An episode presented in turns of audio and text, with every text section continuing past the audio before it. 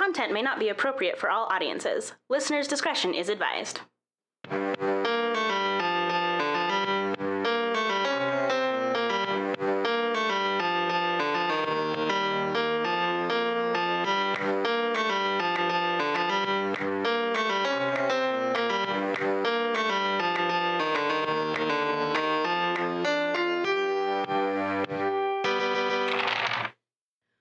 Listeners, to WTF Are You Talking About? The podcast where we don't know what we're talking about until you do. I'm Katie. I'm Decker. Are you sure? yep. and we're here to ask each other, what the fuck are you talking about? so, I'm a little delirious. right now. it's been a long couple of days. it has. So, uh, TLDR, six categories true crime, paranormal, history, education, science, entertainment, and current events. So many. We'll roll a die at the ep- end of the episode, and then that's how we will figure out what we're going to talk about next time. So what kind of do we roll? One's the sides. Amazing. So we roll an eight sided die to pick between those six categories. You roll an eight, you get a wild. You roll a one, you have to roll a six sided die to for those same categories, but then it has to be local. So any Mm. state bordering Idaho Fun. and including Idaho. You know. Yes. Because only Idaho people are listening to this. yep. Um, but yeah, that's fun. All right. Well, let's get into it. I know last last time you rolled a wild. I sure did. And I had so many options. I got I actually got overwhelmed with all the different things I wanted to pick. Well, Dagger, So what the fuck are you talking about? Oh, well, I I've actually been talking about a show that I just started watching last week after our show. I guess Okay. we can call this a show, right? Yes. Okay, cool. After our show. It is, isn't it? Yes. I don't know. Yeah, those at home, let us know. I'm not a dictionary. oh man. Okay, so the reason why she brings that up is she was using my computer earlier because we were prepping for a game that we're gonna be playing here soon. Every time she tried to click on a word or open up a tab, it would try to give her the definition as to what that was. His computer was mansplaining everything to me. Yeah, it, Basically, was what go- was going on. I don't know how to turn off that feature. I- Thanks, Apple. Okay, but um, Patriarchy extension was real active. so, um, but yeah, other than that, uh, kind of segue there. Uh, I, I, I heard about this show from originally actually from Matt Pat. I hadn't even like crossed my mind. Um, so Matt Pat, for those of you that don't know, which I'd be really concerned about, but for those of you that don't know, uh, he does like game theory and film theory. He does a lot of stuff about like shows, games, things that are applicable in real world. I didn't realize that was his name. Uh, his name is Matthew Patrick, I just, but he's called Matt Pat for short. I just called him the game theory guy. Game theory guy, yeah, GTG. Um, but uh, because I, you you've watched Rick and Morty, right? Oh yeah. Okay, this is not about Rick and Morty, but it's about something that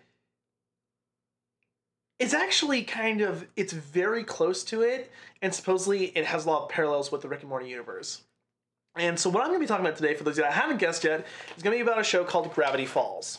Okay. Okay, so like have you seen been in my show? that's been in my Netflix queue for a while. Oh, it's so so fucking good, and I'm gonna tell you why. So, um, right now, as just um, to give you guys a heads up, this might be a two-parter because I've only watched the first season so far, and the first there's two seasons, and the first season has been gold. It's been awesome because um, how it starts off is you have these two kids. You have Mabel and Dipper.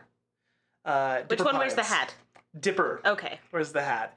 And Mabel is the oh, just too lovable. She's like if Jax was a human incarnate. Oh my god. Right? She's just you can't hate that girl because she's just so happy all the time. But Jax is currently trying to let herself into the closet. now she's in the closet. Oh man, that would be a good topic at some point. I'm gonna write Oh, that down. right? um, Put that in my pocket for later. Everyone is like, what the f- what the fuck is going on? yeah. So Exactly. So Gravity Falls is a show about these two kids um, that go to hang out with their grunkle stand, uh, or Stan. I don't know why I added either. Grunkle Stan, and so great uncle Stan. For those of you that didn't figure that out, um, they go to stay with him for the summer, and they start witnessing some very peculiar things happening. Now, in the very first episode, they get there. They're kind of exploring the shack. They're um, so they have this mystery shack, is what they call it. And uh, Grunkle Stan has basically a tourism business where he has people come in and he shows them all the cool and quirky things about Gravity Falls. Um, he has fun names for things. He has like in a show in an episode later on, he has Dipper wearing like a uh, werewolf costume but he's like half boy, half werewolf, and so he's like the werewolf in puberty kind of thing. Oh, no. so, but he has like fun things too. Like uh, he'll have like baby faced animals with like like ripped bodies and stuff. Um, and so it's definitely one of those like fake kind of obscure um, um, showcases, right? Now, Dipper is hanging out at this place and he just goes out and goes and exploring and he ends up finding this book. And all it just has is it has a hand that has six fingers and it has the number three on it. And he starts flipping through this book. Now, and by the way, sorry, he found this book after um, he accidentally, I, th- I think it was a tree branch, he accidentally like, bumped in or pulled on a tree branch, and it opened up a like door on the ground that opened up this book. Right, so kind of a weird way to find a book, just Mhm. like behind up like the grass of the earth. Um, the grass of the earth. yeah, so he gets this book and he starts flipping through it. And he starts seeing a whole bunch of weird and obscure things in there. Um, this book has different um, like entities that it uh, showcases, like gnomes and leprechauns. So they're like unicorns and leprechauns together, and like just a whole bunch of weird, abnormal creatures that he just uh, finds in there. And so he starts investigating and reading through this book. And in the very first episode, Mabel is trying to hit on all the dudes. Now, these kids are both 11. I was just gonna ask. Right, like how old are they? Yeah. So these kids are both 11, and Mabel is looking for a boyfriend. And so she, any kid that comes in the shack, she's just hitting on every time. She's like put on all like the lame pickup things, so Oh, to speak. uh-huh. But they're so adorable and like endearing that you just, every time it's just like smiling, like, oh. I'm just picturing Jax. And she has like a trying to use loose, like, here, let me show you a picture of her. Because here is, here is Mabel. Here's her. Right? Okay. So she's just really cutesy. She has a kind of like chubbier cheeks and stuff. Um, and then Dipper, of course, is the one with the hat, right? So he is The this hat with guy, the tree. Yeah. right? The hat with the tree on it. So, by the way, great Halloween costume. When you find out your Halloween costume can't be purchased anymore because all the bits and pieces that you're looking for Are sold out. are sold out. Uh, so plus side, I still have my Halloween costume, but um, Do you already have Halloween plans? I'm not sure. But I I'm just need either. them for work. Okay. Cool. We can go trick or treating together. You're never too old until the cops tell you you're too old. Well, I think I still have a So- but anyway.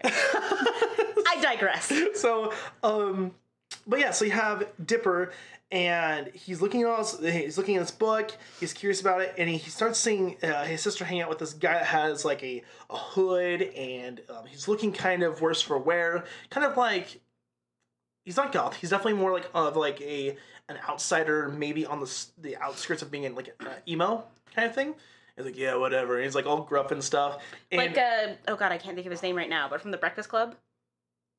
yeah yeah I, I know who you're talking about i get the vibe. I don't remember his name though. I don't know his name either. But um, with that, what ends up happening is he thinks that this guy's a zombie because he finds out about zombies in the book and stuff and how like they're supposed to be a thing kind of in this area. Judd. Judd, okay, gotcha. It's been a while since I've seen the Breakfast Club. I kind of know. I, I can't put the face there, but um. so he thinks it's a zombie and he tries to expose this. And the funny thing, it's not a zombie. It's actually a whole bunch of gnomes, and they want Mabel to be their queen, the queen of the gnomes. And all of a sudden, I'm like, okay, show, I don't know what you're doing here. And so they literally kidnap her, take her away, and try to force her to marry them. I feel like All- clarify. All of them. All of them? All of them. Okay, no. She's 11. Yeah, so I was like, okay, show. Now this show was on Disney XD, by the way, and it later on in the episodes it didn't. I I'm glad it kind of got there because I think it's a great show. But there are a lot there are a lot of things that are a little mature that totally caught me off guard. And I was like, this was a Disney show. I feel like I need to clarify real quick for people that are like, what? Mm-hmm. The actor's name was Judd. The character's name was John. Thank you. Okay. Um. But yeah, so so Dipper, uh, he finds out about these gnomes. They they start finding more supernatural things in here. Eventually, they start they meet up with a guy named Gideon who um is like an antagonist of Stan. So Stan has his mysterious spooky shack and stuff. Um, Gideon is supposed to be a psychic and like he's a, he's a kid. He's supposed to be very famous. It's fine. I don't know what happened there, but okay. um, and he tries to again. Okay, there's a weird running theme. So Gideon wants to date Mabel, and he tries to force her to be his girlfriend. Yeah, I just realized that off the top of my head that there's in the very first couple of episodes, there's a lot of people going after Mabel. She's I'm a little 11. concerned. Um, but yeah, so but through this they keep following plans and stuff. They stop everything because the book will tell them kind of what to expect, what's coming up, and it's not only is it really endearing, but they find cool things like like a spin-off of like the Loch Ness monster. Um, I'm trying to make sure I don't spoil anything in season two because I've only gotten to two episodes there. But they find several things in there with like so the gnomes, the Loch Ness monster. They have like his amulet, and eventually they run into an entity um, named Bill Cipher. Now, Bill,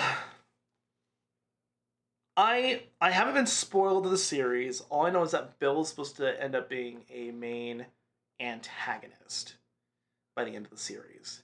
And Bill, I thought was kind of like kind of fun and like I was like, okay, this this guy seems like a quirky little guy. And then all of a sudden, the very first the very first thing Bill does is when he comes into he basically gets summoned by ritual. Um, Gideon reads a chant that literally in the book says, "Do not ever call this chant," or like pretty much like the world's doomed. And so he says it because he's trying to.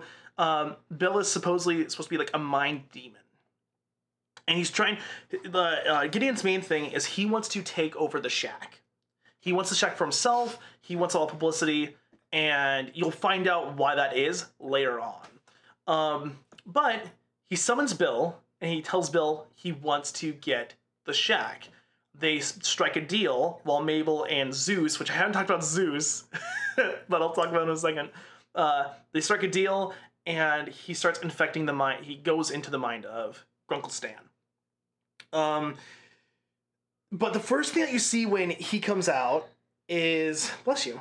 Um, the first thing, silent sneeze, by the way. The first If you hadn't said anything, see- they never would have known. I know. I want them to know. I want them to feel like they're here with us. Um, They don't want that. the very first thing he does is he shows off how he literally time stops. A deer comes by. He takes all the teeth out of the deer, and he's like, "Here, you want some teeth?" and as soon as that happened, I was like, "What the fuck?" I'm like, "This is a kid show," and he just watches. He's like, "I want those teeth. Here we go. You want some teeth?" And then he's like, and the kid's like, "Ew, no, I don't want any of those." And he's like, "Okay," and he puts the teeth back in the deer, and the deer just bounds away. And it's just like, okay, this is this just took a turn. And um yeah, so Bill ends up becoming a main protagonist. You see him really in that one episode, at least as far as I know for right now. Um, they stop, of course, him taking over the shack. Hence, there's like why there's a season two and everything like that. Um, but a lot of kind of silly things, uh, you know, ensue. Of course, there's um, a lot of great character development because like Dipper, Dipper is kind of in a weird place with Stan because he he he kind of kind of gets along. He's not necessarily sure if he likes him. Um, he feels like he kind of gets picked on by Grunkle Stan. He's always like, "I want you to do this" and stuff, and he tells him to do all this stuff. Well, he doesn't do anything, of course. Um, Mabel is just goofing around all the time. Oh my god! And she gets she gets a pig, and this pig is awesome. Uh, uh, what's the pig's name? I'm gonna lose my gosh darn mind. Uh, Waddles, I think is his name. Waddles the pig. Waddles. Oh yeah, I'm pretty, sure, I'm pretty sure it's Waddles. I'm gonna say it's Waddles. Unless there's a picture here. Do-do-do-do-do. Yeah, Waddles. Yep, it's Waddles, and like she loves that. After they get the pig, it's like a character with them that just goofs around all the time. Um, and it's just, it's really interesting because so the creators of this show, from what I've heard, um, I believe are friends with Justin Roiland and Dan Harmon. Okay. And with Rick and Morty, there are a lot of people speculating that one of the characters in Gravity Falls is actually one of the members of one of Rick's team. You know that photo that they show on Rick's team, and there's one guy who we have yet to see. Yeah. Huh. A lot of people think it's one of the characters that that I have yet to see in this show. Um, which would be interesting. And and, and so to diverse more into Rick and Morty, in one of Rick and Morty's seasons, I think it season two, when um Jerry and I forget the wife's name for some reason. Beth? Beth. When Jerry and Beth go to go get counseling. Oh my God! There is there is a there is a s- there is a frame in the background that has Bill Cipher in the computer. Like legit like full Huh. animation and drawing, Bill Cipher is in the computer at one point when it's like trying to figure out what characters there are. I can try to show you what it is like later on, but like as it's going through, it, there's also there's Bill Cipher there. Um, and As an aside, right? And the scene when Beth has the the thing on her head yeah, and she makes, but she makes all those Jerrys that are just like I'm Jerry, Jerry Smith, Smith. Jerry Smith, Smith. I'm Jerry. Jerry Smith. That killed me the first time I saw it. I was incapacitated. I could not stop laughing. So it's not only that, but um, I think the very first episode, you know how he has the portal guns and Uh-huh. everything? They're trying to like run through. Well, maybe not the first episode, but one of the episodes when Rick's trying to get away, and I think it's from the the other Rick council and stuff. And all these portals open up. There's of there's a scene where like a pen, a like paper, and like I think a hat fall through. I Uh-huh. can't remember. Those are stuff from the Gravity Falls show. really? Yeah. Hmm. And it's like, okay, so are they trying to like bridge this universe? Because as far as I know, Gravity Falls, the show is done. It's completely done. Mhm. As far as I know, they don't know if they ever coming back. I personally, I'm only one season in. I, I kind of, I want there to be a lot more because I'm loving it. I'm loving it so much, and it would be so cool if we had a crossover with like Rick and Morty and then the Pines together. I think that would be phenomenal. But again, I've yet to finish the season, uh, season two, so I have no clue what's in store or if that's even would be possible. Did it just like end, or did they like okay? We're I think there was a solid- story arc They wrapped up the story Okay. arc and there's a solid conclusion at the end. because that really sucks when you're like, yeah, this is a good show, and then it gets canceled, and that like That's the they didn't wrap or like an up. anime that starts up and they do like the first season Yeah. and never bring it back. They're like, read the manga. There was some show that I watched when I was in college. It was some stupid. Oh God! It, uh, I think it's called Dirty Sexy Money, and it was just about these like rich people and their lawyer, and it was real dumb, but it was real entertaining for you know, eleven thirty when you should be doing homework and you're not. right. Um, and it, it lasted for like two seasons or three seasons, and it got canceled. So they didn't make another season, but they ended like when they did end. I guess they weren't expecting to get canceled or whatever. So their last season or that last their last episode that they aired was a big cliffhanger. I was like, well, this is shitty. Mm-hmm. Like it's a shitty TV Wait, wait, show, wait, and now I don't know what's show? Dirty Sexy Money. Okay, there was a show I think that was similar to it that had there was like a girl who was like super skinny and then she died and she got put back into like a like a bigger girl's body and she became a lawyer because that's what she was. Um, I watched it sophomore year of college Uh, and all my friends watched the crap out of that show and they loved it. And I think that one got canceled randomly because like all of a sudden they like it's it wrapped up all the different plot points. You know, like when a show does that, all of a sudden they're like all this. They're like, quick, we have to get all the plot points done. rush. I know, like that. That didn't happen at all. It was just like they were expecting to have another season, and then they didn't, and Ugh. so it ended. Like it, it wasn't like, oh, what's gonna happen? It was like someone's someone might be dead. Mhm. We don't know. like, That's like when a movie tries to set itself up for a sequel, like The Yeah. Golden Compass, and it just tanks so bad. It's like, well, you get one of those. which that's really sad because the His Dark Material series is, they are that is a phenomenal series of books. I, yeah, it's on my to-do list maybe to talk about at some point because I love that series. I- That's my favorite fantasy series of all time. when John and I got married, we had a reading during our ceremony that was from the Amber Spyglass. I think I know. I think I know maybe where that scene Probably. might be. Oh, Those Oh, books are so good. Man, we've, I segued too much though. But yeah, so so Rick and Morty and stuff, they they allude to it, and um, I, I unfortunately I thought I saw the season four trailer. I thought it was a real one. It's Oh, apparently a fan made one, Ah. but it has the character that everyone thinks is a, in Gravity Falls It has them with Rick in the background. Oh. And I was like, and I about like lost my shit. And then I, uh, my actually today my friend Brendan told me that he's like, no man, that's a fan made. I'm like, I hate, I hate Oh. society. Good video, but uh, Good job, but this sucks. yeah. So, um, but yeah, and so oh, the other thing was like, um, you even have like nice plot points where like the kid he tries to hook, so Dipper tries to hook up with Wendy. Now Wendy's like an older girl. I think she's like 15. She works at the shack. So Wow, she's, so old. So she's the love interest. Well, I mean, she's Dip, so Dipper's like like maybe four foot, and she's like almost six, right? At 15, I I don't know. I hear girls mature faster. It sure seems to be the case, but because I know I'm still maturing, that did not. I don't We're know. done. We're moving on past I don't know where you're going with this. Yeah, I'm done with that one. But um, but uh, he- basically, she's a love interest. There's definitely someone that's like a rival of Dipper that's trying to go after Wendy as well. But Wendy is a strong, independent woman, kind of thing. She's like a, son. Of, uh, she's a daughter. She's not a son. She's a daughter of the lumberjack uh, guy I'm who's like really ripped. okay. Yeah, and so she's really cool. I like her a lot. Um, and then you have Soos, and Soos is a freaking goofball. He's that lovable doof that just like he doesn't get it. He all he's so clumsy. He's like Waddles, but a little bit more intelligent. Like the pig. I- He's like, yes. and like I just love him to death because he's just he's so sweet. He's a complete goofball.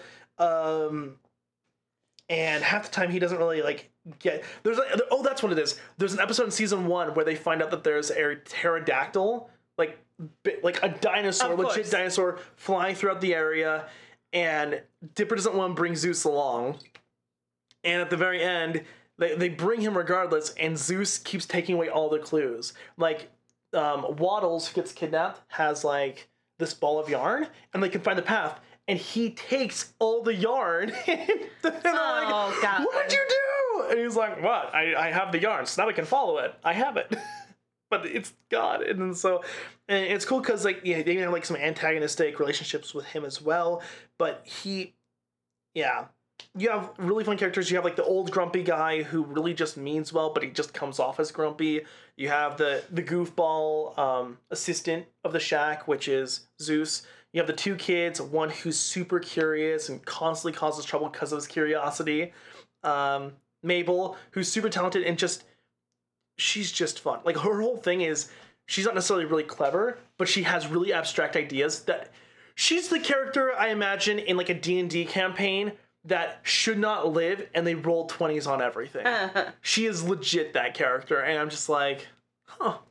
Um and then you have Wendy who's just kind of like both a love interest and actually has a lot of great ties with the story as well. So um but yeah, I highly recommend watching it. First season was super great and ended on a nice jumping off point to season 2 and I'm really excited and kind of nervous about season 2 because of Bill Cipher and because he just seems like a freaking maniac. you know, so um but yeah, that is what I was talking about this week. Kind of a little bit about what I was really enjoying about watching this Uh-huh. week, but I definitely if it's on your queue, and I feel like it's been on my queue for a long time. I will rewatch season one with you. They have they've done it. They have broken into my closet. We're not we're not experiencing paranormal activity. We've got Pa and Nor Meow captivity. I don't know. Ooh, I tried, was- okay. that was a little I don't know. that was interesting. I've never heard that one before. And maybe that's where we'll leave it. on that one. So um that was me. So Katie, well, maybe I'll have to watch that sooner then. yeah. Sooner rather. Like than how I have to watch Flying Circus. Yes. But Katie, Yes. what the fuck are you talking about today? I hear it's a doozy. Well, I Oh, I'm sorry, is that a stack of papers I just pulled out of your it most definitely is. okay. In addition to my other, uh, well, we'll just yeah. So I got paranormal, and I don't know. Maybe you want to go get a drink, get a snack, because this one's gonna be a long one. I'm equipped with peanut butter and crackers and a third of a glass of water, so hopefully I'll have to buck up. That's very specific. Mm-hmm. Um, Okay, Yeah, to be so- descriptive because they can't see this. this is the things that they need to know. Um, but yeah, this is gonna be a long one because there's just a lot of information. Um, Here, So- let me let me get my uh, let me get all situated. Here we go. To get comfy. Here we oh go. God. Here. well, I'm leaning in, guys. so in the Hebrew tradition, tra- We're starting off great. yep, in the Hebrew tradition, Okay. and throughout this, I've used more like the English translations because I don't speak Hebrew. what? I don't speak Yiddish. You don't learn that in And- first grade? I, I did not. Um, I don't want to completely butcher all of these words. So, there is one Yiddish word that I will say over and over again, but Oh. that's fine. Um, so, in the Hebrew tradition, there are malicious possessing spirits that are believed to be the dislocated souls of a dead person. Dislocated. That's a weird word. Yeah. Oh God, I've dislocated my spirit. Pop it back into place. That reminds me, I need to give you this. Oh yeah, thank you. Um, Right, so dislocated soul of a dead person. It leaves the host body, which could be a person or not. Um, it leaves the host body once it has accomplished its goal, sometimes after receiving help. Um, its goal might not necessarily be a good one. It's like, because it's a malicious spirit, so its goal could be something malicious and not nice. Um, like a delicious spirit. this this spirit is called the Dybbuk. Why? Why, Katie? I, I don't really know. I don't remember everything about the Dybbuk box. okay. Whew, all right. Here we go. So the Dybbuk or Dybbuk is an abbreviation of a longer word meaning a cleavage of an evil spirit, or Dybbuk from outside. Um, so Dybbuk outside is means um, which is found in a man. Okay. So I know that's like weird, weird wording. So in Hebrew, Dybbuk come from comes from the word meaning the act of sticking, and is normally, er, and is a nominal form derived from the verb to adhere or cling. So Like- Sticky spirit. Ew. yeah, that like Gross. yeah. The term first appeared in the 16th century in numerous writings, but mainstream mainstream culture didn't really pay any attention to it until S. Ansky's play, The Dybbuk, which was or which popularized the term in literary circles. This is a four-act play. I'm sorry. Is this Wagner? Like, what's happening? Four-act play okay. That tells the story of a young woman that becomes possessed by the spirit of her de- deceased beloved. Be- deceased beloved. Okay. Um, so this guy died. Well, before he died, he was alive, as we all are. So before this guy died, when he was a child and this girl was a child, their fathers were friends, and they were like, "Hey, let's have our kids get married when they grow up." Well, the father of the boy died, and then the boy grew up and was poor, and the dad of the girl was like, mm, I don't want my daughter to marry a poor person, so I'm not going to honor this deal that we've made. So they don't get married. She's betrothed to someone else. Um, oh, And it's like sounds like a love story. before her wedding day, and this other guy, the poor guy, um, has died. And suddenly she starts like yelling in a man's voice. Oh. And so throughout this play, she is possessed by this Dybbuk, which turns out to be the spirit of the poor guy who she would have married if her father had honored that deal between Ew. which it's a stupid deal anyways. It's like Hmm. when two become one flesh the wrong way. Gross. Ew. Sorry, that was not a good sentence either. Uh, yeah, no. That's I should get some more water. so I think spoiler alert from this like centuries old play. Like the day before or the night before her wedding or something, the so they try to they exorcise the the spirit from her, which I'm not even sure if exorcise is the proper term since I think that might be specific to Catholicism. Mhm. But for what we're doing here, they remove the spirit. They exorcise the spirit from her. And that's when she realizes that it's the spirit of this boy. And she admits, she was like, Well, I loved you ever since I met you. And then, so she goes to be with him, and everyone has died. The end. TLDR, Russian play. It's like the opposite of Romeo and Juliet. Sort of? Oh, okay. So So there there are earlier accounts of possessions by demons rather than ghosts. Um, it was said that doubting something, such as Moses crossing the Red Sea, opened one's household up to Dybbuk possession. Jewish. Jew- What a specific way to get possessed. well, it was also like um, It's basically like doubting God's miracles kind of thing. That and like sloppy Kabbalah. Just like not doing things like you were supposed to. Basically, well, if you don't do this, you're gonna be possessed. Hmm. Basically. So, uh, Jewish mythology also has, I think it's Eber, or Ibor, which is a positive possession. So the body is possessed by a righteous spirit, mm. and this is done so with consent and is always temporary. And the reason for this possession is always benevolent. So it's like to accomplish something good. And then it goes away. Interesting. Okay. So it's- it's I've interesting never heard of that before. How you've got this positive possession and then like a negative possession. the negative, long term, positive, brief. Just I'll be here for a minute and I'll go. uh, in film, references to Dybbuk that we see. So there's the movie The Unborn in 2009 and The Possession in 2012. The main antagonist in both of those movies is Dybbuk. The play The Dybbuk that we just discussed was made into a film in 1937. There is a 2017 Malaysian film called Ezra, which is about a Dybbuk box. Woody Allen's 1975 satire Love and Death mentions a Dybbuk. Marcin Ronas? Wonas? That guy's, uh, he wrote, or he's got a, I think it's a movie called Demon, and it's about a groom that is possessed by a Dybbuk the night before his wedding. The 1997 movie Waiting for Guffman sardonically mentions a Dybbuk. In writing, we have the 1967 novel The Dance of Genghis Cohn, which is about a concentration concentration camp warden who was haunted by the Dybbuk of one of his victims. In 1993, we have the novel The Dyke and the Dybbuk, Hmm. which is about a lesbian taxi driver that is haunted by a Dybbuk as a result of a curse placed on an ancestor 200 years ago. Oh, That sounds Madame like Zeroni, leave me alone.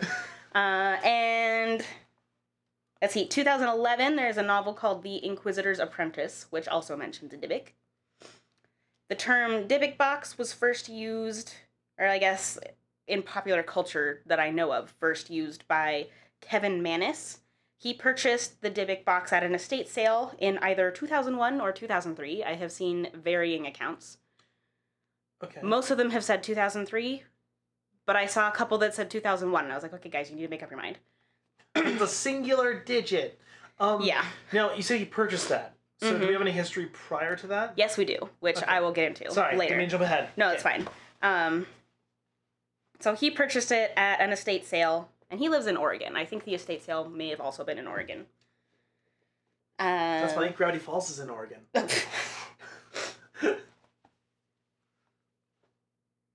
So, and he purchased it at an estate sale for the a woman who died when she was 103. Okay. So that that's not necessarily an important fact, but it's an interesting fact. Yeah, she had it for a long time. Mm-hmm. Well, maybe I don't know. Maybe she just got it recently. Eh, she had it for a long time. okay. Uh, Dybbuk boxes are listed for sale online all over the place right now, um, but this is the most infamous, and I have thoughts and opinions on most of the ones that are online right now. Wait, you're saying we can get one off of eBay? There are so many on eBay. You have no idea. so what makes it a Dybbuk box? Is it because it has a spirit attached to So that? that's another thing that I'll I will also talk about later because I have Okay, a note about that. So it, no, it's fine. We'll get there. I'm so excited and intrigued. Back the fuck up. So the Dybbuk box, and I'm gonna say the Dybbuk box in ref- reference to The main this one. specific one. Okay.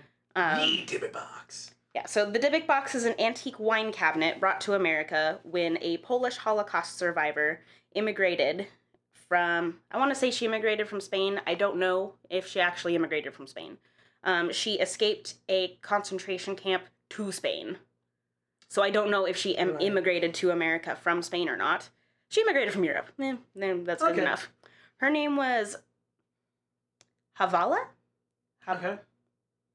I think so. Um, so she escaped the camp to Spain and acquired the box there. She told her daughter never to open it because there was a Dybbuk trapped inside. And that was all she would say. She kept it. When she immigrated, she only brought like three things with her, and it was like a sewing cabinet, as something else I don't remember, and the Dybbuk box. And she kept the Dybbuk box in the sewing cabinet. Okay.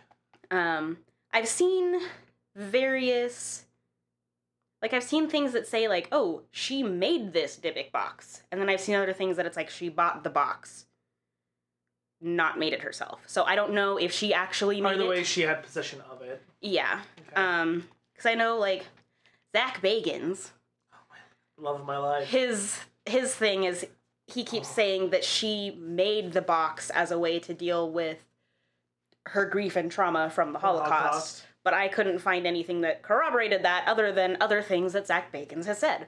Which, hmm. Okay. Is this the box of the people? So, Love you, Zach. Kevin Mannis sold the box on eBay after he bought it at the estate sale, and it passed through. I'm getting ahead of myself. Maybe not. Yes, I am. So he bought the box, Cool. He got it. and then he sold it on eBay. How soon? Uh, it was a while, because it it. I'm now going to read to you the Listing? eBay listing. oh, sick. Okay. Uh, Never been so excited to hear from get the listing. comfy. It's a long one. Cool. so this is Kevin Mannis's post on eBay. All of the events that I am about to set forth in this listing are accurate and may be verified by the winning bidder with the copies of hospital records and sworn affidavits that I am including as part of the sale of the cabinet. Wow, what a start. During September of 2001, I attended an estate sale in Portland, Oregon, and this is why I am confused. So I'm wondering if perhaps he purchased the box in 2001 and then maybe it was sold in 2003 on eBay, Probably. and maybe that is those dates are getting like flipped around in weird places. Hmm. So during September of 2001, I attended an estate sale in Portland, Oregon. The items liquidated at this sale were from the estate of a woman who had passed away at the age of 103. A granddaughter of the woman told me that her grandmother had been born in Poland, where she grew up, married, raised a family, and lived until she was sent to a Nazi con- concentration camp during World War II. She was the only member of her family who survived the camp. Her parents, brothers, a sister, husband, and two sons and a daughter were all killed. She survived the camp by escaping with some other prisoners and somehow making her way to Spain, where she lived until the end of the war. I was told that she acquired the small wine cabinet listed here in Spain, and it was one of only three items that she brought with her when she immigrated to the United States. The other two items were a steamer trunk and a sewing box. So there you go. I purchased the wine cabinet along with the sewing box and some other furniture at the estate sale. After the sale, I was approached by the woman's granddaughter who said, I see you got the Dybbuk box. She was referring to the wine cabinet. I asked her what a Dybbuk box was, and she told me that when she was growing up, her grandmother, al- grandmother always kept the wine cabinet in her sewing room. It was always shut and set in a place that was out of reach. The grandmother always called it the Dybbuk box. When the girl asked her grandmother what was inside, her grandmother spit three times into her fingers and said a Dybbuk and Keselim. I'm not sure if I said that right. I don't know what that means either. The grandmother went on to tell the girl that the wine cabinet was never, ever to be opened. The granddaughter told me that her grandmother had asked that the box be buried with her. However, as such a request was contrary to the rules of an Orthodox Jewish burial, the grandmother's request had not been honored. I asked the Oh. granddaughter what a, what a Dybbuk and Keselam were, but she did not know. I asked if she would like to open it with me. She did not want to open it, as her grandmother had been very emphatic and serious when when she instructed I have lasted this many years. I'm about to fuck up now. Grandma said not to open this. Cool, want to open it? um, Man. she did not want to open it, this as is the start of a horror movie right there. uh, the possession is based off of this story. Oh, okay. Gotcha, okay. Uh, she did not want to open it, as her grandmother had been very emphatic and serious about, or serious when she in- instructed her not to do so, and regardless of the reason, she wanted to honor her grandmother's request. I finally ended up offering to let her keep what seemed to be what seemed to me to be a sentimental keepsake. At that point, she was very insistent and said, "No, no, you bought it." I explained that I didn't want my money back and that it would make me feel better to do what I thought was an act of kindness. She then became somewhat upset. Looking back now, the way she became upset was just plain odd. She raised her voice to me and said, You bought it. You made a deal. When I tried to speak, she yelled, We don't want it. She began to cry, asked me to leave, and quickly walked away. I wrote the whole episode off as off to the stress and grief she must have been experiencing. I took my purchases and politely left. At the time when I bought the cabinet, I owned a small furniture refurbishing, refinishing business. I took the cabinet to my store and put it in my basement workshop where I intended to refinish it and give it as a gift to my mother. I didn't think Okay. Sorry. Keep going. I didn't think anything more about it. I opened my shop for the day and went to run some errands, leaving the young, young woman who did sales for me in charge. After about a half hour, I got a call on my cell phone. The call was from my salesperson. She was absolutely hysterical and screaming that someone was in my workshop, breaking glass and swearing. Furthermore, the intruder had locked the iron security gates and the emergency exit and she couldn't get out. And these were not like electronic gates or anything. Like, you should be able to get out. Okay. Um, as I told her to call the police, my cell phone battery went dead. I hit speeds of 100 miles per hour getting back to the shop. When I arrived, I found the gates locked. I went inside and found my employee on the floor in a corner of my office sobbing hysterically. I ran to the basement and went downstairs. At the bottom of the stairs, I was hit by an overpowering, unmistakable odor of cat urine. There had never been any animals kept or found in my shop. The lights didn't work.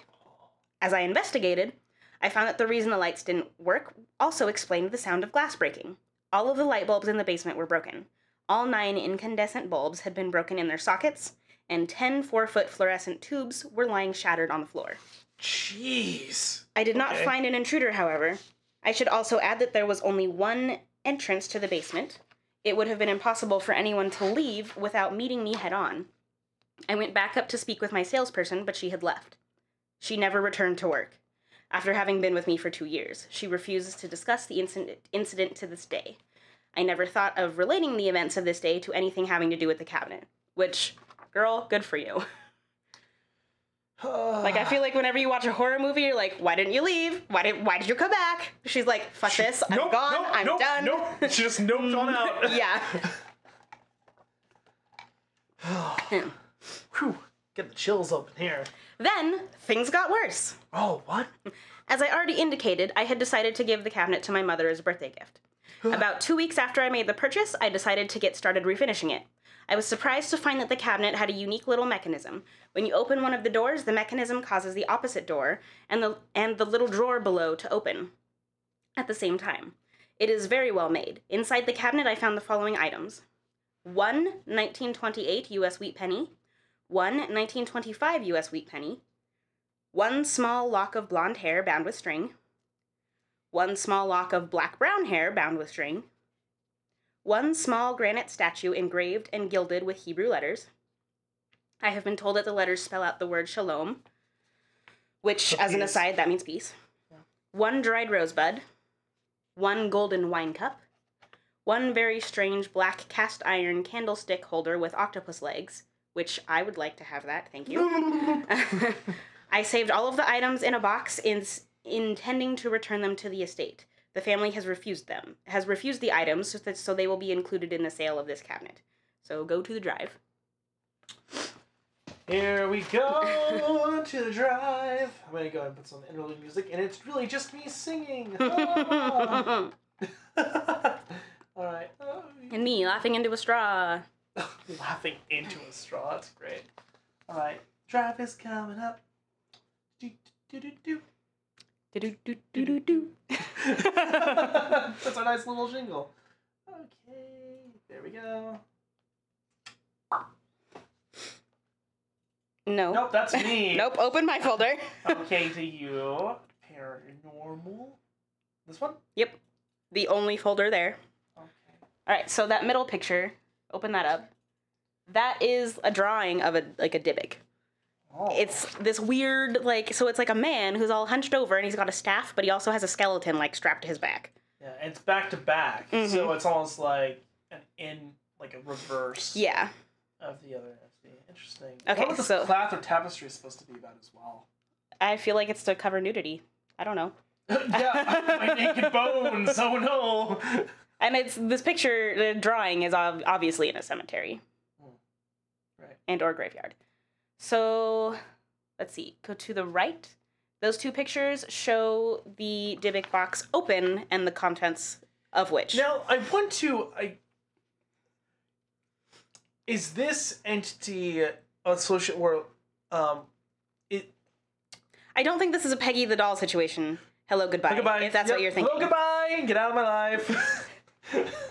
I was Good. I just want to ask that because I Yeah. know there's some of these things where it's No. like they can affect you just through Yeah, this no. medium. I'm like, um okay. I was reading an article earlier where someone was just talking about haunted items and they surprised me with a picture of Peggy the doll. Hello goodbye and I was not goodbye. Pleased. Um Yeah. Ugh. so yeah, so you can see what's in the cabinet and like the little drawers and like it, it's a nice looking cabinet. It is a very nice looking. It reminds me of my antique cabinet that my mom has that holds all of our china. Mm-hmm. It's really nice. Uh, do I need to click on any of the other pictures? Nope, not yet. You're good. Okay, I will hold off. After opening the cabinet, I decided not to refinish it. I cleaned it and rubbed in some lemon oil. It was at this time that I noticed there was an inscription in Hebrew carved into the back of the cabinet. I have no idea what it says or if it is significant. I have included a picture of that inscription below. On my mother's birthday, October 28th, 2001, Oh my gosh! Oh, wait, what? that's in like seven days. Okay, I don't need no ring situation happening here. Oh. either. Well, in case you were wondering what day we were recording this. Hello. My mother called to tell me that she was going out of town and my, with my sister for three days, and we postponed celebrating her birthday together until she returned. On October 31st, 2001, that's Halloween, my mother came to my shop. We were going to have lunch together, but before we were going to leave, I gave her the wine cabinet. She seemed to like it. While she examined it, I went to make a phone call. I hadn't been out of I hadn't been out of sight more more than 5 minutes when one of my employees came running into my office saying that something was wrong with my mom. When I went back to see what the matter was, I found my mom sitting in a chair beside the cabinet. Her face had no expression, but tears were streaming down her face. No matter how I tried to get her to respond, she would not. She could not. It turns out that, the, my, that my mother had suffered a stroke. She was taken to the hospital by ambulance. She ended up suffering partial paralysis and losing her ability to speak and form words. She has since regained the ability to speak. That's good. Um, I believe that since then, she has since passed away. Um, she could understand things being said to her and could respond by pointing to letters of the alphabet to spell out words she wanted to say. When I got her to, when I asked her the following day how she was doing, she teared up and spelled out the words "no gift." I assured her that I had given her a gift for her birthday, thinking that she didn't remember, but she became even more upset and spelled out the words "hate gift." I laughed and told her not to worry. I told her I was sorry she didn't like the cabinet and I would get her anything she wanted if she would promise to get well soon. Still, I didn't associate anything that had happened with the cabinet itself or anything paranormal. Frankly, I don't think I ever even used the term paranormal until the last month. I'll try to make this short now, which he didn't. Uh, I gave the He cabinet. did his best. It's as short as it could be. I gave the cabinet to my sister. She kept it for a week, Yay. then gave it back. She complained that she couldn't get the doors to stay closed and that they kept coming open. There were there are no springs in the door mechanism and I have never found that the doors come open. I gave it to my brother and his wife who kept it for 3 days and then gave it back. My brother said it smelled like jasmine flowers, while his wife insisted that it put out an odor of cat urine. I gave it to my girlfriend, who asked me to sell it for her after only 2 days. I sold it the same day to a nice middle-aged couple. 3 days later when I came to open the shop for the day, I found the cabinet sitting on the front doors with a note that read, "This has bad darkness." Or this has a bad darkness. I had no idea what that meant. Anyway, I ended up taking it home. Then, things got even worse. You can't give it away. You can't sell it. There it is. There's that page. Since the day I brought it home, I have been having a strange recurring nightmare. Every time I have the horrible dream, it goes something like this. I find myself walking with a friend, usually someone I know well and trust, at some point in the dream. I find myself looking into the eyes of the person that I am with. It is then that I realize that there is something different, something evil looking back at me. At this point in my dream, the person I am with changes into what can only be described as the most gruesome, demonic looking hag I have ever seen. This hag proceeds then to beat the living tar out of me. I have awakened numerous times to find bruises and marks on myself where I have been hit by the old woman during the previous night. Still, I never related the nightmares to the cabinet, nor do I think that I ever would have. About a month ago, however, my sister and my brother and his wife came over to my house to spend the night. The following morning during breakfast, my sister complained that she'd had a horrible nightmare. She said that she recalled ha- having had it a couple time couple of times before and went to describe my nightmare exactly to the last detail. My brother and his wife froze as they listened, and they chimed in that they had both had the exact same dream during the night as well. The hair was standing up on the back of my neck and still is. As we talked, it became clear that the common denominator was that each of us had had the nightmare during the times that the cabinet was in our respective homes. I called my girlfriend and asked if she could recall having any nightmares recently. She described the same nightmare, same hag, everything. When I asked her if she remembered the date when she had the nightmare, she said she did not. Then I asked if it happened to be the night before she gave me the cab before she gave me the cabinet back to sell for her. She said, "Yeah. Hey, how did you know that?" Now then, since my family discussion, it seems like all hell is breaking loose. For a week afterward, I started seeing what I can only describe as shadow things in my peripheral vision. In fact, numerous vis- visitors to my house have claimed that they have seen shadow things. I put the cabinet in an outside storage unit and was awakened when the smoke alarm in the unit went off in the middle of the night. When I went to see what was burning, I opened the door and didn't see any smoke. However, I did get hit with the smell of cat urine. When I went back inside, the smell was there in my house. I do not own a cat, and I never have. I went back outside and grabbed the cabinet.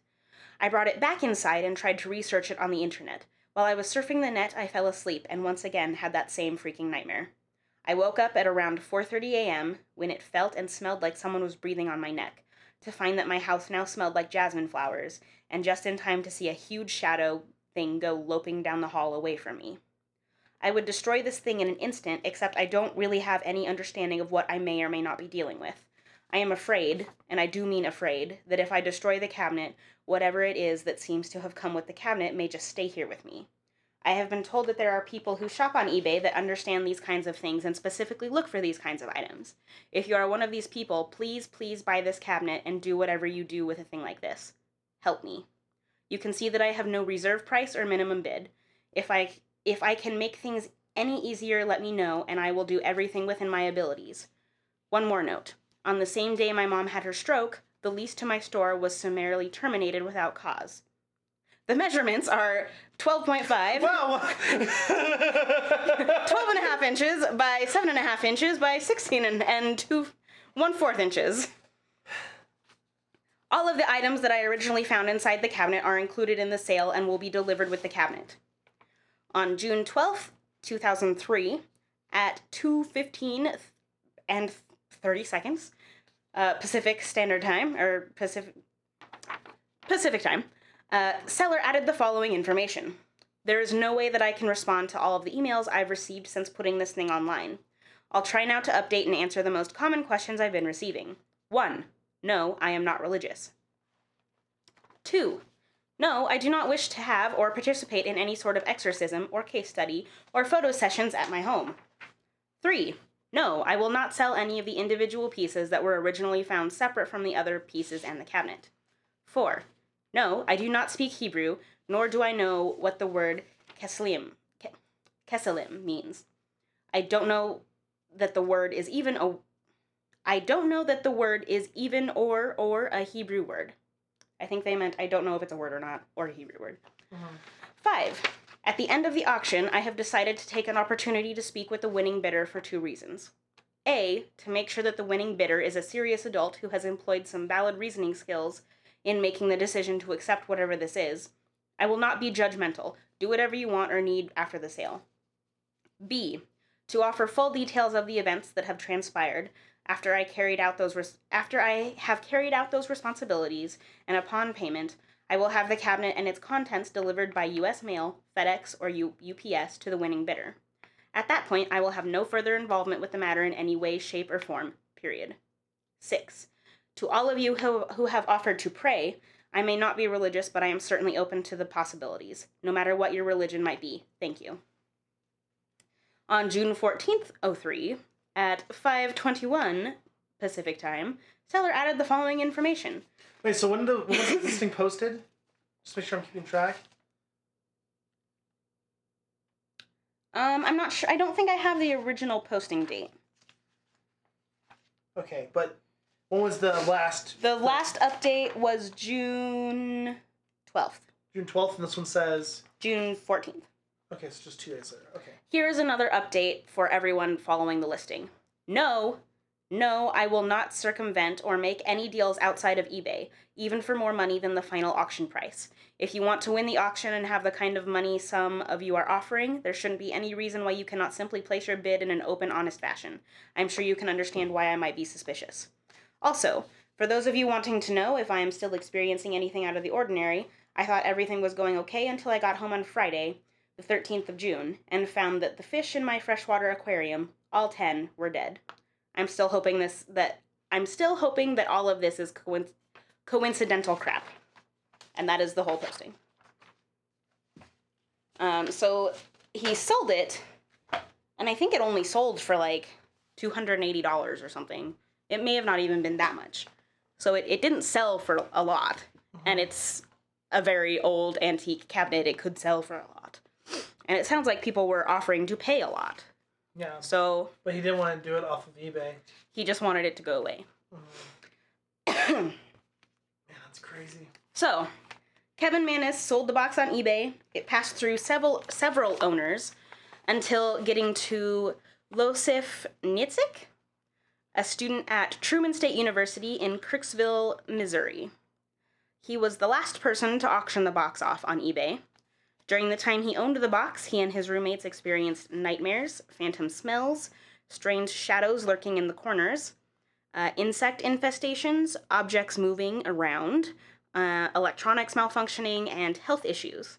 He began to lose his hair very rapidly, and the lights in his house had burnt out. And he was only in his 20s, so you don't normally lose your hair rapidly in your 20s. No. Um, he sold the box to Jason Haxton, the director of Museum of Osteopathic Medicine, also in Kirksville, Missouri. He had been following Iosif's blog posts about the box. Uh, Jason Haxton pers- purchased the Dybbuk box from Losif, but he also began to experience strange health problems. He developed hives, head to toe, welts. Sorry. He developed hives, comma, head to toe welts you. Uh, began coughing up blood for no apparent reason. His home often had phantom odors of jasmine and cat urine. He has also said he believes that the box may reverse the aging process. Which, what? I don't, I don't, I don't know. it might. Was that maybe as a selling point? I don't think so. You could be possessed, but also. I don't think so, because in in some of the other stuff, he felt like everyone that the box had come through they were like a caretaker of the box. So yeah, I'm not exactly sure, but I know like during his, um, so he had the box looked at by lots of different people. Like he had it examined with a black light. He had like people look to see if there was some sort of weird contaminant on it and maybe that was a reason why people were getting sick. Like i don't know maybe, maybe the box is full of anthrax who knows? Um, nothing. Nobody found anything. Huh. uh, he had the box looked at by a specialist on jewish artifacts rebecca ederly edery edery Oh. who determined it was a sacred, sacred relic for imprisoning a spirit. The two doors open up just like the receptacle for torah scrolls which i thought was weird Okay. that's a weird way to design a wine cabinet. Um, Interesting. so it makes me wonder, like, is it actually a wine cabinet? I don't know. Um, this particular size is used when going to. Or this is in quotes. This particular size is used when going to comfort the family of the deceased. The insertion of the spirit was done deliberately for a specific purpose. Haxton has gone to rabbis and mystics to have rituals done on the box to seal the malicious spirit inside, after which he hid the box and remained somewhat secretive about its location while it was hidden. Um, for a long time, he wouldn't tell anybody anything about where it is. Um, For fear that they'd open it. yeah, kind of. But he does discuss it a little bit. Mhm. In 2011, he wrote the book The Dybbuk Box, and there's still a website devoted to it. Uh, I I, imagine. I think it's like mysterious Dybbuk box. I don't I don't remember. I looked at the website. Um it's not it's eh, go look at it. It it looks like a homemade website. Oh, I gotcha. Okay. um but I mean I feel like it had decent information on it. Mhm. Um, ba- ba- ba- ba. He recently donated the box to Zach Bagans Haunted Museum in Las Vegas, and the box Donated it. appeared on. Well, I say donated. I don't think it was like here you can have this. Like I'm pretty sure that Zach Bagans paid a lot of money for it. Um, And by donated, I mean sold. Huh. Yes. um, so then the box appeared on an episode of his show Deadly Possessions. right. Um, which did I have you seen that one?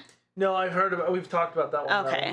I've, I've, I I want to see it. that episode they've got like a cross that was involved in an exorcism, the Dybbuk box, and Robert the doll. Which Robert the doll is not kept in his haunted museum, but the the curator of the museum down in Key West, where Robert is kept, brought him like for a visit. Okay, yeah, because I was gonna say Robert the doll is different than Peggy. Correct. Robert is the one that looks like a like an actual like old school baby doll. Um, Robert looks like a like a boy, like a kind of like a toddler Right. in like a little sailor's right. outfit. Yeah, yeah, yeah. Yeah, Yeah. I've seen that one. Yeah. Yeah. Yeah. Uh, where was I? Wasn't that in the most recent episode of And That's Why We Drink? About three or four episodes ago? Robert the doll. No, Robert the Doll was one of the older ones. Yeah. Yeah. yeah, Okay, I know which one. Peggy was somewhat recent. Because it was like the one where. Hello, um, goodbye. Yeah. Hello, goodbye. Hello, goodbye. Um, okay, so when he had the box hidden, Haxton kept the box buried on his land, and I think he said he had something like 26 acres or whatever of land in Missouri. That- so on the show Deadly Possessions, he said that he kept it buried in a military box. But then I found other stuff online that said that it was buried in an acacia wood ark that was like a replica of the Ark of the Covenant, and it was lined with 24 karat gold. Okay. So now open up that picture on the far left.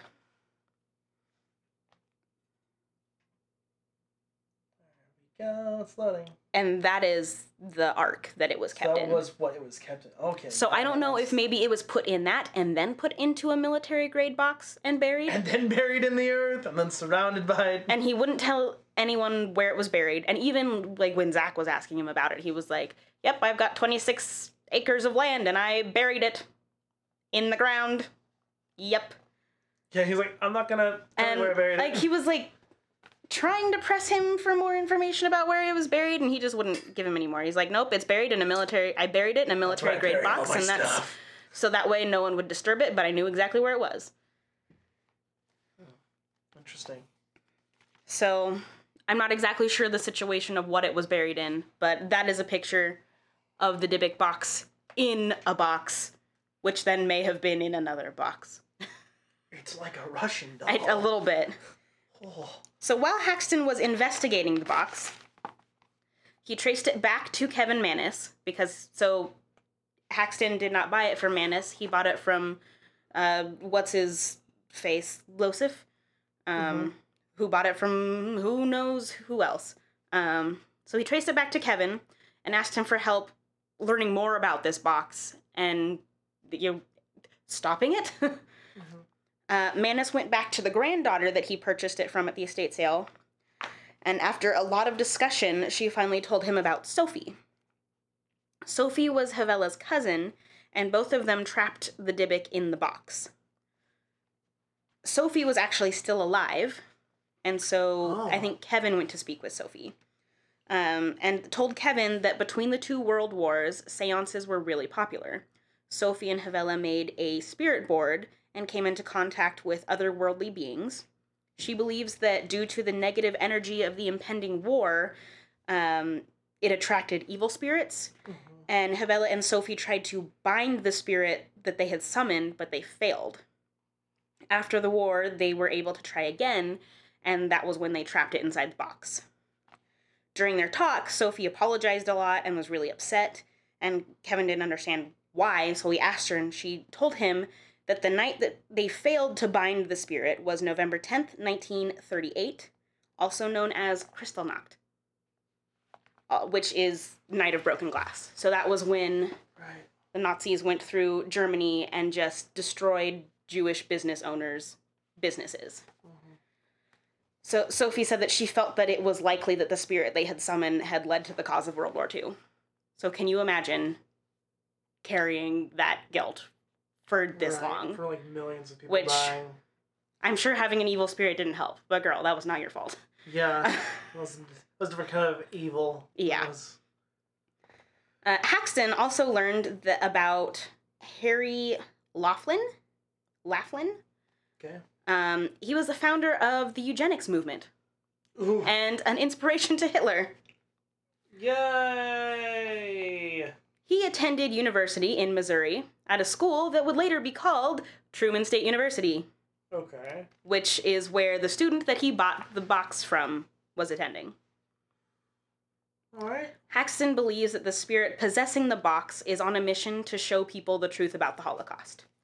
A medium that he met with said that she sensed death and fear surrounding the box, and when she touched it, she felt a stabbing pain in her left ribs and head. She believed that those have something to do with the original owner of the box, which I thought that was a little bit weird, because it said left wrist and or left ribs and head, and the first thing that I thought of was like, is she trying to, is she trying to reference Jesus? Yeah. Because like Pearson. they say that he was like stabbed. They don't say which side, but he was stabbed in the side and the crown of thorns. So I don't, I don't know what they were going for with that. They three scratch marks. Is They're mocking the side? Trinity. oh man. Him. man So- times.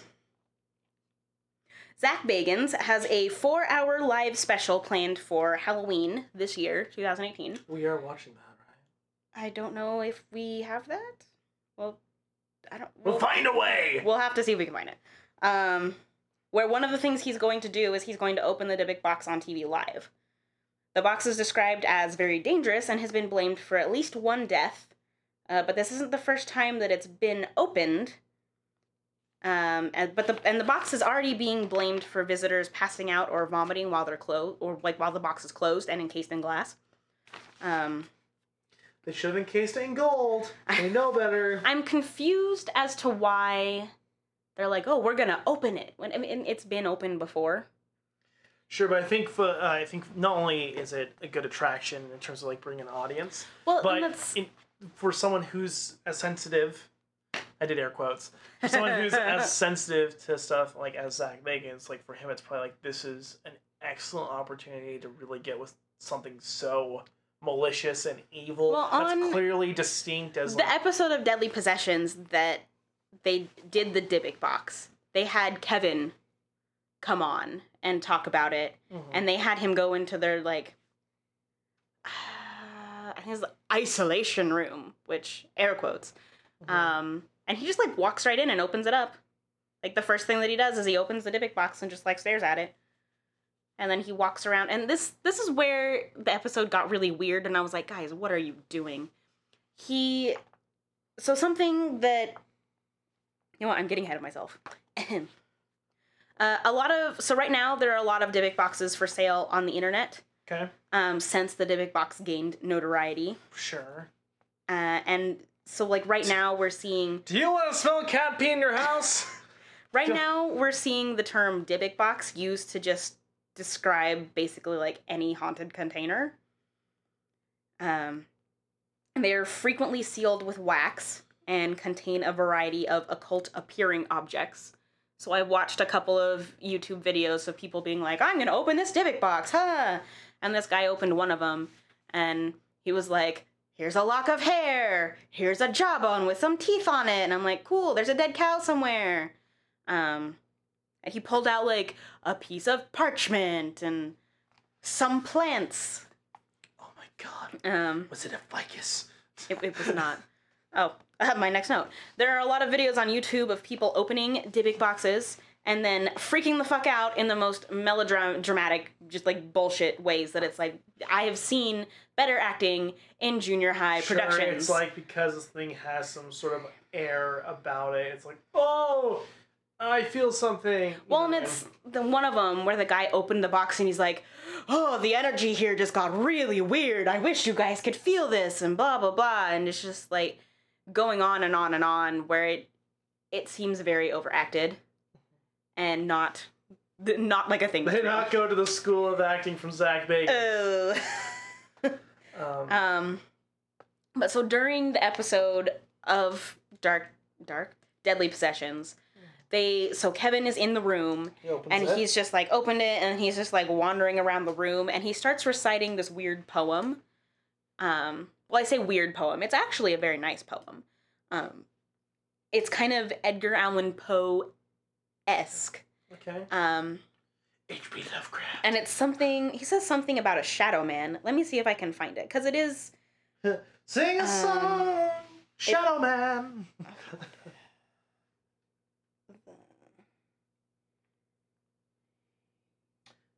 Dum, dum, dum, dum. I don't know why I just started doing like Lana speaking musicals. On... oh man. Huh. Uh, what was that word you said? You said uh, K K K Kalis? K. What was that? word? Oh. so that was in. Because it sounds Yeah, like we should look that be up. Latin. From like like Um, Kakis. I think she said it at the very beginning of it. here it is. What's it called? K E S E L I M. Kesselim. Okay. All right, so he starts reciting this poem. Um, so, light from the hallway crept into my room, along with the shadow man too. I assume, for never ha- for never before had I seen such a form that could change the candle's flame licks in a storm. Just as quiet as a monk, he crept on his knees, and then he perch perched on the edge of my bed, if you please. With an ear to ear grin, he made sure I was wide awake, lest he begin. And then it says that the poem went on, but they cut that. Oh, God. They cut that bit out of the show. So, we have looked this up in Google Translate. Uh, translates to let's cut. Apparently, it's a Turkish. That's what Google Translate's trying to tell me. I want to see if I can get it to. I want to Yiddish? Hebrew or like Yiddish. Let's see. Uh, Keselem translate to Keselem. Good. Uh, you said Yiddish. Let's see. Do, do. It still says it's translating from Turkish. Sure. Why are you doing that? It, it wants me to translate from Turkish. Well, we don't want to translate from Turkish. Yeah. Uh, uh, Latin, where are you, my love? Kessel. That's not helpful. So as as near as we can tell, in Turkish, it means let's cut, which that's creepy. Uh, oh, oh, oh, uh, Oh, no, th- that's the big stuff. It's trying to define Dybbuk. Okay. oh, that's not helpful.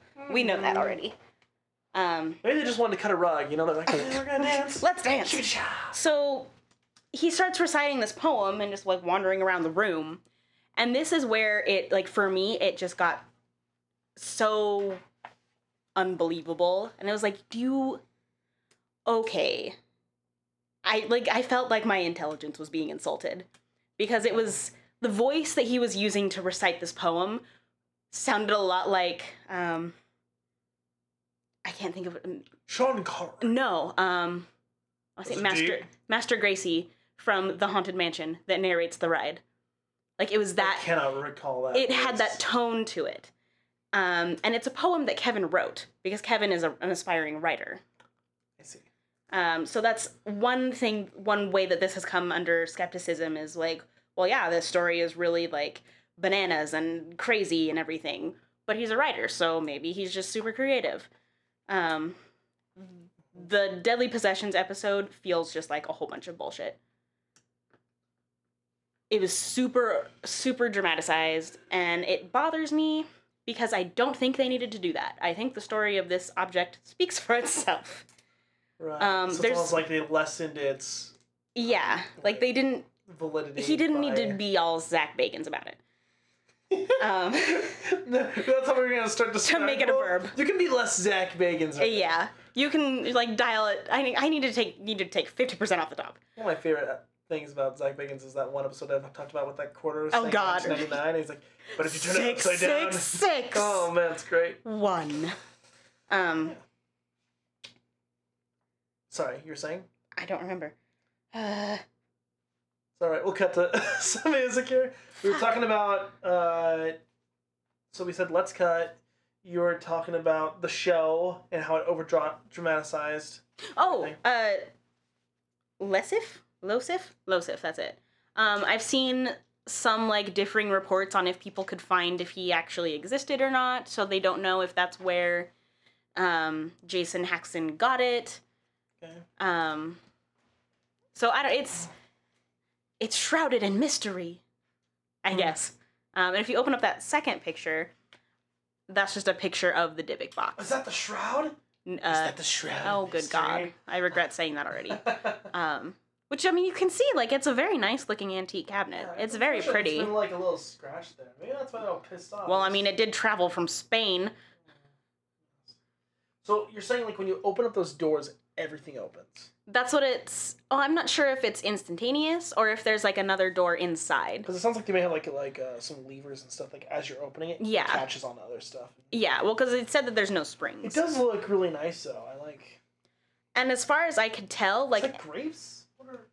I'm not sure. Anytime that the box had been sold, it was sold for very little money. I'm, well, other than this last time, because I think Zach Bagans paid a shit ton for it. Right. Well, it's probably because like if if this was legitimately happening, They just to want to get rid of They it. don't care about the price. They're like just go. Uh-huh. Like, I mean, almost like the money would like help them with just like minor stuff. Yeah. Like shipping it away. Right, and they probably need some value too, because on eBay, you never really bought those one cent items, right? Yeah. Well, and then on eBay, like there's fees or, that you have to pay as a seller too. yeah. So whatever those are, I'm sure it was like probably shipping like it. It definitely seemed like mostly these people just wanted it to go away. Mhm. So that is the story of the Dybbuk box. Who Mm. knows if anything more will develop when Zach opens it? Um, I'm sure he will probably dramatically. earmuffs permanently. He will like dramatically throw himself across the room or something. I'm sure. Well, I mean, after what happened with Demon House, Oh, right? God. he that he like has to wear sunglasses now. Like it's Oh, his like prism glasses. yeah. Yeah. Well, that's what happens when you stand in a dark basement with your your sunglasses on. You know what I'm curious about? I'd like to see if there's like a story on this. I wonder if there's anyone that's ever tried to steal haunted items. oh, I'm sure. You know? Yeah. I want to. I want to hear like if there's like some sort of like, like, some sort of like, caped person of the night that's burglarizing all the haunted items. Particularly haunted items. Yes, it'd be interesting. But it's uh, that's I think something else that I'm a hoarder of demons. oh god, that sounds awful. Something that I thought was really interesting to think about was the energy that would or I guess like between World War 1 and World War 2 the kind of energy that Uh-huh. would be there. Like I it, I mean it makes sense that if they were doing séances and actually did contact something for real, it probably wouldn't be a happy thing. hmm Like the world was not a super happy place at the time. Right, and I mean, Especially me personally, Poland. me personally, I don't ever want to do shit on like a Ouija board. I'm just like, no, you're you're already there. How about you hang out there for a while more? You know, if I want to talk with you, I'll be there eventually. I'll I'll see ya. I mean, I don't know. I'm Uh, up in the air. like the for me, like I mean, part of it is just because I, I was raised Christian for a long time, and there's just a lot of like you know taboo with that. But I think my sister has a story about her using a Ouija board, and it got fucking nuts. I'm I'm up in the air with Ouija boards because it's like it seems like eh, maybe it could could I be have like enough a nightmares as is. Well no like it seems like yeah it could be a tool but it's also like this is made by Parker Bros like okay what do you want to play Ouija or the game of life family like, company. yeah like, oh man. Uh, so well, that's the Dybbuk box. I told you it was gonna be a long one because that, that was that eBay posting that was, was, very intriguing. long- though. The that posting mm-hmm had a lot of details in it. That's crazy. and it was so i actually listened to someone read the posting like on a youtube video and when i say someone it was like an electronic text Oh, there's voice, a lot of those, and it was wonder- really creepy I wonder if, because I've heard like when I tried looking up some paranormal stuff, there were a lot of videos that it just did voice to or text to voice Yeah. kind of thing. I wonder if that's because people don't want to say the stuff as to not have it manifest. You know what I mean? I don't know I'm, I'm curious as to why that's. it could thing. just be that someone didn't actually want to record the audio No, they're like, I hate my voice. i don't want to do just use this i'm just gonna do this but it was Uh. it was weird because it's like that weird electronic voice and it's like the Dybbuk box The Dybbuk box. It Yeah. will get you. yeah Uh, it was weird but hey, look at that. it's I, an interesting story I decided not to hold on to the journal. yay you gave it, It back It took eight episodes. but you did hold on to my pen Well, You ready to? Oh, sorry. Ready to? Oh no, you're fine. I- They, they didn't know you hit me until you said something. Just like your sneeze. Well, let's roll for had to roll for it. for next episode. So I I have some Kraken dice. I got these in a You know what'd be really cool? what? Getting sponsored by Dice People. Oh my god! Like I would, I would, I would, I would so be down. die. Like, just like, like even like whatever. I can pay for some, but like if I had people reaching out, like wanting to like roll some of these dice and stuff, because dice are. I, I, have, I have a horrible addiction, which you'll find out about, but that's fine. Go ahead. You said um, cracking dice. Though. Yeah, so these are Kraken dice. I got them in a like a random. It was a mystery bag, Oh, um, dice. and these particular ones are their grape ape ones, which that's just the name that they give them. I, ape. I think- I feel like. Go ahead. Keep talking. Sorry. I want to say that they're like HD dice. Um, that's just the name that Kraken has given them. Yeah, the Great Grape Ape. I was like, it reminded I don't me of, know. I think like a show. It's an animated series. I'm not. From 1975. I don't Oh, know right. why I remember that, but I'm not overly excited about these dice. I also have pictures the of color- marijuana apparently. Perfect. Good. This is good. Okay. I don't know. The color mix on these dice is a little weird for me. They're it's like green and purple, but they're very very purple with like I don't know. If you're gonna do a mix, Mm. then I want it to be more than just like the tippy tip of a corner. They remind me of like they remind me of nail polish. Actually, like the purple, like how like the swirls like a metallic-y kind of purple nail polish. But It's a pretty purple. I It's just very wish there pretty. was more green, Yeah. which is weird for me to say because purple is one of my favorite colors. But The grass of the earth. You need the some more grass that. of the earth, yes. the grape ape. mm, yes, great babe. All right, All right, what we get? What we get? What we get? I got a Oh, six. You got a six. Entertainment. Nice. Okay, I'm gonna be rolling my new dice that I spent way too much money on. I got a set of gravity dice for um. Actually, They're super nice. They are so nice. Um, they're really expensive though, but they're like for me they're so worth it because Mm-hmm. this is gonna be like my set of dice that I'm gonna have for a long time. I got a couple gravity dice at a con a little while ago, and they're beautiful. They are awesome. They're like this nice light. I feel like they might be like aluminum possibly. They don't I feel as light as aluminum, but I think the lady at the, the booth said they were aluminum. but they they range. They had a sale. I'm not sure if it's still going on. It was like eighty five dollars for like the dice that are currently on sale. For the poly set? Right, and normally because normally they're hundred dollars. Mhm. Or like for one d twenty, it's twenty bucks. It's like a dollar a side. Um, but yeah, I'm gonna go and roll these because they have, supposedly have a perfect center of gravity, and yeah. Let's On the go ones ahead. that I got at the con, I got a D20 and then I got a pair of pipped dice, Wait, what- what D6s, because they're drilled so that they're balanced, which is super cool. What is four? got four. What did I get? History and education. Oh my god, that is perfect. Yay! Yes. Okay. Cool. I was Alright. looking at that and I was like, entertainment. I haven't had that. Wait, no, I had that last week. That's okay. I guess it's been. All right. So you have entertainment. I have history. Whew. yep. I wonder if it'll be as intense as this time.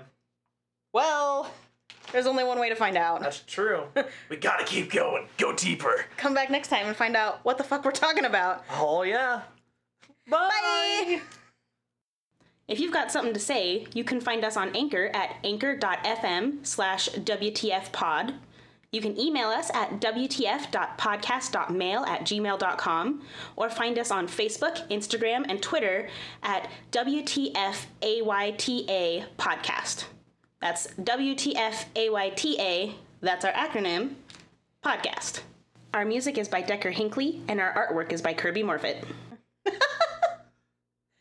You wish to be recycled? Yeah. Jackson's hanging out by the recycling oh. stuff. That's so that's what I was kind of says like I wish to be recycled. No, don't recycle my baby kitty. no. She's too cute.